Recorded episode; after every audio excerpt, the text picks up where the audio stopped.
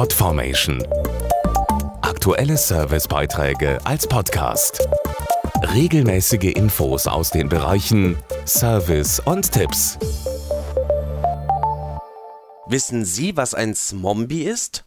Gesehen haben Sie diese Gestalten bestimmt schon oft.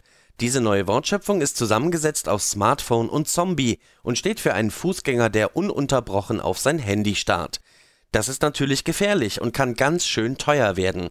Welche rechtlichen Risiken unser Leben mit Smartphone sonst noch birgt, Stefanie Hanke berichtet. Prepaid, AllNet Flat oder extra Highspeed-Volumen?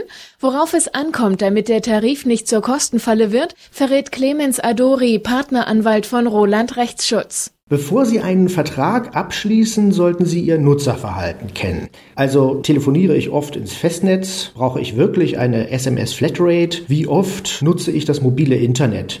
Und mein Rat zur Vertragslaufzeit, binden Sie sich nicht länger als zwei Jahre an einen Anbieter, denn vorher kündigen ist meistens nicht möglich. Und häufig gibt es auch schon nach ein paar Monaten bessere Angebote. Doch was, wenn auf der Handyrechnung hohe Beträge für angeblich heruntergeladene Apps oder teure Gespräche auftauchen? Prüfen Sie zuerst Ihre Einstellungen. Häufig laden Anwender tatsächlich aus Versehen kostenpflichtige Apps herunter, weil sie diese Sonderleistungen nicht abgeschaltet haben. Sprechen Sie dann mit Ihrem Anbieter und beantragen Sie gegebenenfalls innerhalb von sechs Wochen eine Rücklastschrift. Den unstrittigen Teil der Rechnung sollten Sie aber trotzdem überweisen und dies auch im Verwendungszweck vermerken. Aufpassen heißt es auch im Straßenverkehr. Zum Beispiel für Fußgänger, die sich durch ihr Handy ablenken lassen. Wer dadurch einen Unfall verursacht, hat die Sorgfaltspflicht verletzt und haftet gegebenenfalls für den Schaden. Und wer auf dem Fahrrad telefoniert, muss 25 Euro Bußgeld zahlen.